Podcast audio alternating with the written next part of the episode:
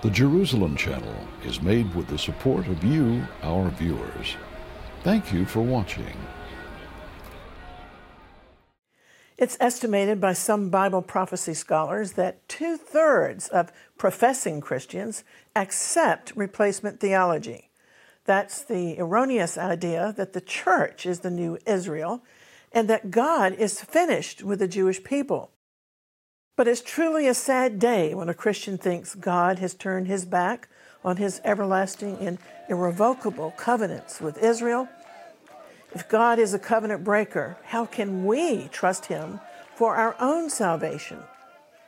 Replacement theology has deceived multitudes when, in fact, the churches ought to be teaching Bible prophecy and warning the world never to take in the future what Scripture calls the mark of the beast.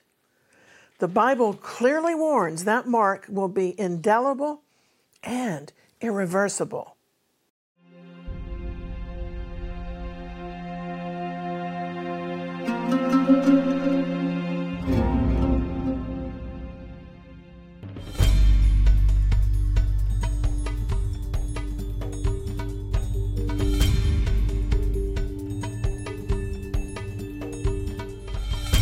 Shalom, I'm Christine Darg.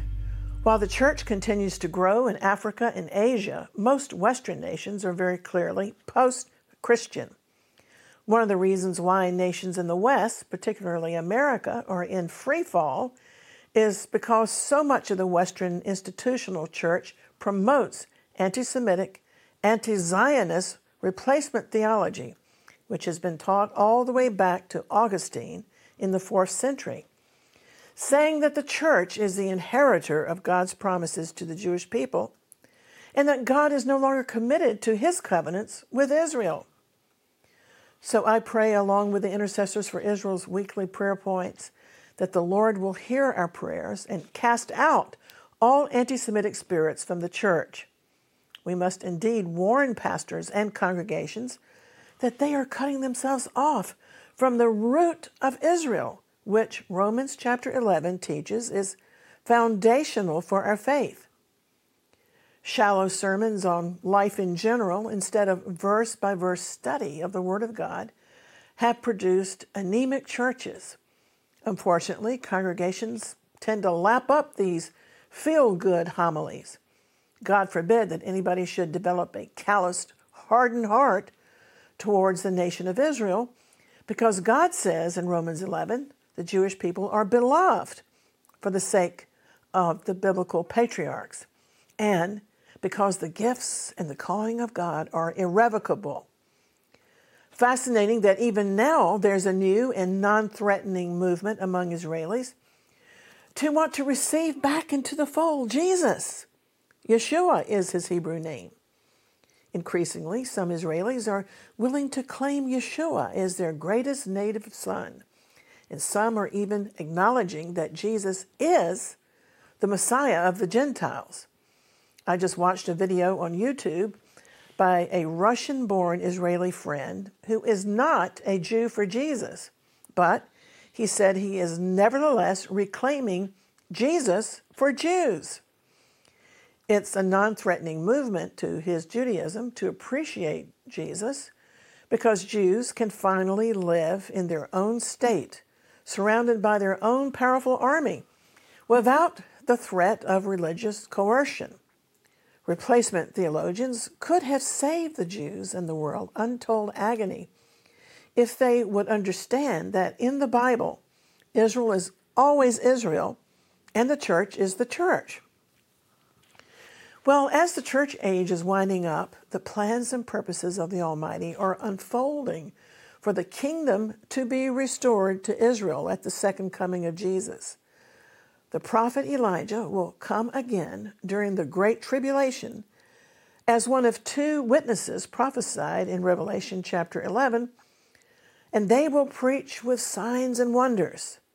But meanwhile, an Elijah company, prophetic believers, are already doing Elijah's work of reconciliation, as foretold in Malachi 4 6, turning the hearts of the parents, the Jews, back to their offspring, the Christians, and turning the hearts of the children, the born again believers, back to their parents, the descendants of the biblical patriarchs and matriarchs, the Jewish people.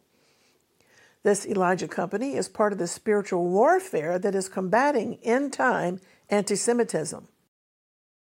Bible prophecy is the reason why we should not be surprised by the increase of anti Semitism in our world today, even though we're still close in time to the Holocaust. Please understand that Satan's anti Semitism is history's longest war.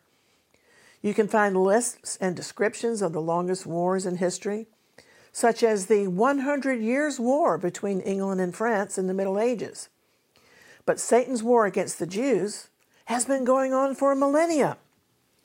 So we can't be naive and shocked that anti Semitism has reemerged again after the horrors of the Holocaust. We may try to argue that there's been so much education on the Holocaust, so many eye opening documentaries, so many Holocaust museums have been opened to the public, so many movies have been produced, like Schindler's List. And meanwhile, the Jewish people adamantly say Never again. But Revelation chapter 12 tells us exactly why anti Semitism is recurrent and why it has not gone away. In Revelation 12, Satan is depicted as a dragon who persecutes the nation Israel. And Israel in that chapter is depicted as a woman who was hated by Satan because she birthed the Messiah. And that fact just enrages the devil. You know how sometimes you want to fly off the handle when you've had an accident in the kitchen or when you hit your finger with a hammer? Well, Satan feels like that all the time, just at the mention of Israel. The presence of the Jews in the earth reminds him of God's sovereignty and of his ultimate defeat. Being self deceived and in panic mode, Satan truly believes somehow in the end he can win. But of course, he can never defeat the Almighty. Satan is no match. He's not omnipotent, he's not omniscient, and God is infinitely greater. So, satanic power and enmity are definitely behind the irrational acts of violence continually committed against the Jewish people. It's Satan's greatest desire to annihilate the Jewish people to try to prevent God's plans and purposes from coming to pass. Satan reasons to himself that if there's no more Jews, God's kingdom cannot come, and then Satan's kingdom can continue indefinitely. But in fact, Revelation chapter 12 says that two wings of a great eagle will be given to the woman Israel, so that in the end time she might fly into the wilderness, where she will be nourished and protected by God Himself in the future. The eagle's wings language in Revelation 12 is reminiscent of the imagery God used in Exodus chapter 19 and verse 4, where He said concerning the Israelites, You have seen what I did to the Egyptians, and how I bore you on eagle's wings and brought you to myself. So, in the time to come, the Lord will uplift His remnant people again as it were, on eagle's wings, and they will fly into the wilderness to be sustained away from the wrath of Satan and the Antichrist. There are many biblical clues as to the future location of this hiding place, pointing to the stronghold of Petra in modern day Jordan, of which I've written extensively in my book, Appointment in Petra. Jesus said the Jews will trigger his second coming by summoning him with the words, Baruch haba, blessed is he who comes in the name of the Lord. And so, Satan's ongoing agenda and his relentless ambition to annihilate the Jewish people continues, but he will never be able to defeat God's holy purposes. The Bible is very clear that when the kingdom of King Messiah comes, it will last a thousand years and it will be headquartered where? In Israel, in the city of Jerusalem. And that will be the last and final stage in world history. Satan seeks to prevent it because he knows that when the kingdom comes and when Jesus returns, he is doomed. Bible prophecy foretells in Revelation chapter 20 that Satan will be bound for a thousand years. And at the end of the millennial rule of Jesus, Satan will be loosed for a little while in order to try men's hearts again, one final time. But he will be hurled into the lake of fire forever and ever. All of this revelation that I'm sharing with you is part of ongoing spiritual warfare that's so intense that the prophet Daniel predicted the archangel Michael, the guardian of the Jewish people, will become involved in the conflict. We're living in very exciting but tense days of spiritual warfare. Recently, I was blessed by verse 4 of Psalm 109 in which David lamented all the spiritual and physical warfare he was going through. But he said, I am a man of prayer. Yes, prayer is the antidote to all our struggles. Hebrew is fascinating because it is so succinct. Psalm 109 and verse 4 literally says in Hebrew, very succinctly, but I, prayer. Ani tepala. I am prayer. Can we say with the psalmist, I am prayer? I am a man of prayer. I am a woman of prayer. In other words, I am wholly given over to prayer. That is the intercessor's lifestyle, to be the embodiment of prayer. But having said that, spiritual warfare is not just praying, it's also going forward boldly and doing the exploits of God. What I call holy chutzpah, facing demonic opposition head on in the power of the Lord. So we pray earnestly for the Holy Spirit to pour out on every member of the body Messiah a deeper hunger and thirst for understanding of this word during this dangerous time in history. We must resist all ecumenical ideas of unity for unity's sake and rather seek the goal of God's glory and God's kingdom. Christianity is often overlooked as the fastest growing faith in the world because most surveys about new believers are only looking at the Roman Catholic Church and traditional Protestant denominations while ignoring the large numbers of new believers outside the institutional churches. There are reportedly more than 700 million switched on disciples of Jesus who don't identify with Catholic, Protestant, or traditional apostolic churches, and many of these new believers worship the Lord in house groups. Literally, hundreds of millions of these Christians are simply not associated with any institutional church. They meet not only in homes, but also underground, in secret. In his book Megashift, author James Rutz wrote that when he was a kid in Sunday school, he was greatly impressed that 3,000 persons were saved in Jerusalem on the day of Pentecost. And by the way, that great event on the day of Pentecost happened on the southern steps of the Temple Mount area that we can see even today. And when you visit there, you can see the steps where Jesus and the apostles actually stood. Anyway, James Rutz wrote that he thought 3,000 being saved at one time was so stupendous that he never imagined it could happen again. But according to statistical data, reportedly now that many people get saved around the globe every 25 minutes or so. While the mighty works of God are ongoing on earth in the midst of the birth pains of many end time signs, it can become very exhausting to fulfill our roles as evangelists and watchmen intercessors, having to maintain a constant watch over our nations and Israel, especially as we experience the upheavals that Jesus prophesied would occur prior to his return. As an American who holds dual nationality, both American and British, for me it's very demanding to be an intercessor concerning everything that's happening at breakneck speed in Israel as well as on both sides of the Atlantic. It has only been the power of God operating on Britain and America that has made these nations superpowers. But the moral fabric of America and the UK has disintegrated at an alarming pace in recent years.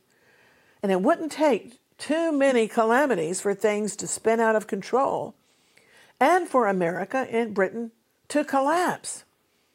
Through careful study of all the end time prophecies, like many Bible scholars, I see the Lord's second coming as an event that culminates as the apex to a succession of prophecies, just as the first coming of Jesus didn't take place in just one day, but it took 33 years, beginning with his miraculous birth and leading up to his atoning death and resurrection. That's why I see in the Word of God a pre tribulation rapture when the church is completed, that will take place at least seven years before the Great Tribulation and before the physical second coming of Jesus to ethnic Israel when he will rule the world from Jerusalem. That entire process will take at least seven years to fulfill all the various Bible prophecies concerning the catching away and the physical return in the end times. If the church is completed and taken out of the way in a pre tribulation rapture, it's likely that nations with a sizable number of genuine believers will literally fall apart overnight, thus enabling the Antichrist and his fourth kingdom, predicted by prophet Daniel, to very quickly fill the vacuum.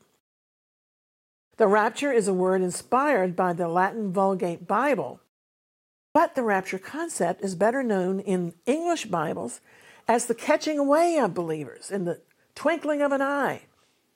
This could certainly explain how the Antichrist will literally be able to take control of a chaotic world in a short period of time. Many believers in America, for example, are currently restraining evil.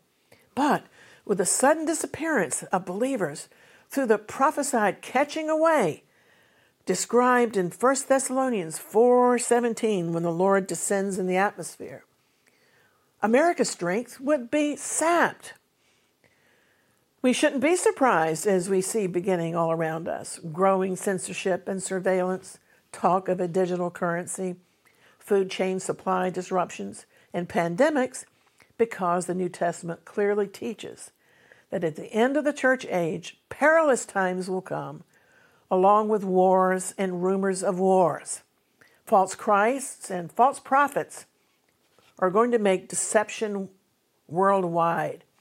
Jesus prophesied in Matthew 24 24 that false Christs and false prophets will arise and show great signs and wonders so as to deceive, if possible, even the elect. Already, nation is rising against nation, kingdom against kingdom. There's an increase in famines, pestilences, multiple earthquakes. Lawlessness and immorality are abounding, while the love of many has grown cold. Mothers are willing to sacrifice full term babies in the womb or even after birth. As the Apostle Paul foretold in 1 Timothy 4 1, the Spirit expressly says that in latter times some will depart from the faith and give heed to deceiving spirits and doctrines of demons. So many cultural Christians will fall away from the faith, seduced by these doctrines of demons.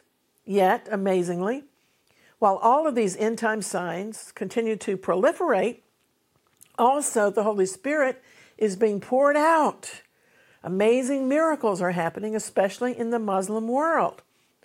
And the gospel of Jesus is being preached throughout the world on TV, the internet, podcasts. And during the Great Tribulation, even an angel in heaven will preach the everlasting gospel along with two biblical witnesses and 144,000 Jewish and Israelite evangelists who will be especially sealed by God. Furthermore, God is unsealing end time prophecy for all to understand and interpret so as to prepare for the Lord's second coming. According to Daniel 12:9, the words of this book are closed up and sealed forever, no, until the time of the end. And none of the wicked shall understand, but it says the wise shall understand. Recently, I've been reporting on weekly developments toward the rebuilding of the Jewish temple, which can only mean that the rise of the Antichrist is on the horizon because it's prophesied that he will defile the holy place. The confirmation of a false peace treaty with this anti Messiah will start God's stopwatch again for the counting down of seven years of tribulation upon the earth, culminating with the Battle of Armageddon and the return of Jesus to earth to set up his thousand year millennial kingdom. So now, I've said all of this because I'm finally coming to the heart of today's program, and thank you for bearing with me. It's very important in this interim period to warn the world repeatedly not to take the dreaded mark of the beast. In the future, a mandatory mark will be enforced on the forehead or right hand that will permit people to engage in commerce, but the price to do business will be too great because the mark will also result in eternal damnation. Believers are not supposed to be scared, but we are supposed to be prepared to understand the times. The book of Revelation predicts that a false prophet will set up a system so that he and a future global dictator known as the Antichrist will force people to receive a mark on either their foreheads or their right hands. In other words, if a person has had their arm amputated, they can still be marked on their forehead. Recently, we were staying in a hotel that had a contraption set up at the entrance to take our body temperatures. We had to align our foreheads with the monitor, and then an automated voice said, normal, and we were allowed to proceed inside. In the future, the global system will demand to know all kinds of information about people, including their body temperatures, because health is being increasingly monitored as a way of controlling the masses. The book of Revelation states that anyone who will not worship the Antichrist will be killed. But I'm here to tell you that it will be better to die than to take the damnable mark. Listen to the book of Revelation describing the false prophet and what he's going to do. And by the way, the book of Revelation claims a special blessing when reading it aloud. So, not only be blessed, but be forewarned as I read from Revelation chapter 13 describing the false prophet. It says he was granted power to give breath to an image of the beast. This will be some sort of artificial intelligence. That it should both speak and cause as many as would not worship the image of the beast to be killed. And it says he causes all, both small and great, rich and poor, free and slave, to receive a mark on their right hand or on their foreheads. And no one can buy or sell except one who has the mark, or the name of the beast, or the number of his name. Here is wisdom, it says. Let him who has understanding calculate the number of the beast, for it is the number of a man 666.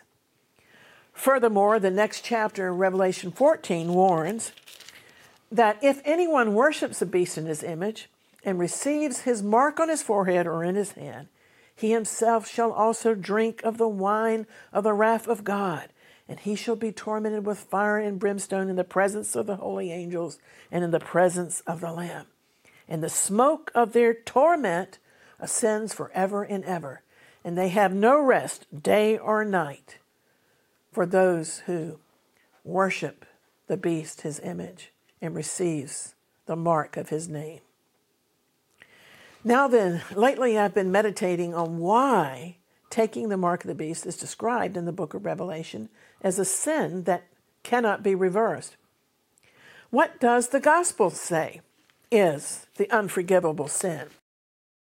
In Mark chapter 3, Jesus said, Truly I tell you, people can be forgiven all their sins, and they can be forgiven every slander they've ever uttered.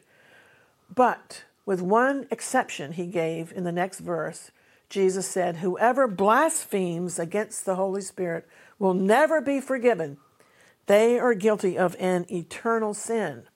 And then the next verse, Mark 3 30, explains why a blasphemer in that category could never be forgiven.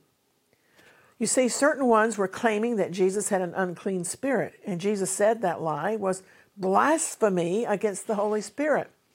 His opponents were saying that the Spirit of Jesus, the Holy Spirit, was actually a demon. And that was the unforgivable sin to attribute to the devil the mighty works of God.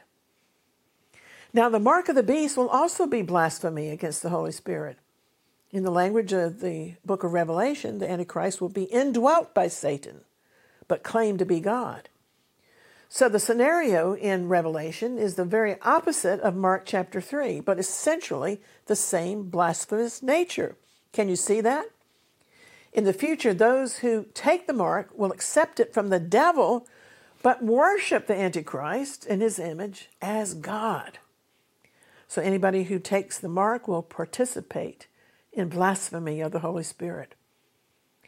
Also, an additional thought discussed by prophecy watchers as to the damnable nature of the mark is that somehow the mark's technology could transform a person's DNA, technically making him or her into a hybrid.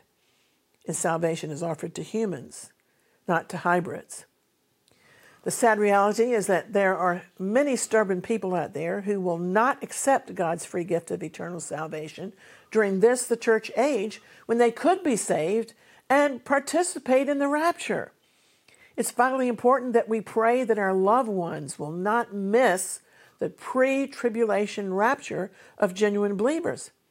But if loved ones do miss the rapture, they must be warned never to take the cursed mark of the beast.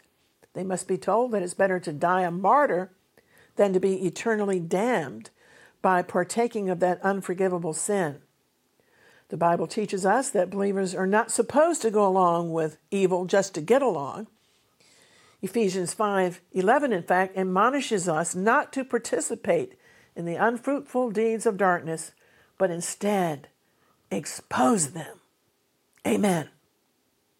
Today's good news is that if you confess with your mouth Jesus is Lord and believe in your heart that God raised him from the dead, you shall be saved. You will be eternally marked in the sight of God by the atoning blood of Jesus, and you will be sealed by the Holy Spirit. For the scripture says, Everyone who calls on the name of the Lord shall be saved. So, what are your thoughts about the heresy of replacement theology? To share your comments and questions, let's chat through social media and be sure to explore our website, exploits.tv. And don't forget to download our free Jerusalem Channel app to access all of our videos and Bible reading plan. We also offer many articles and ebooks available at our website on a variety of important subjects. Until our next time together, I'll always be contending for the faith and praying earnestly for the peace of Jerusalem. I'm Christine Darg. Shalom. Don't take that mark. And Maranatha.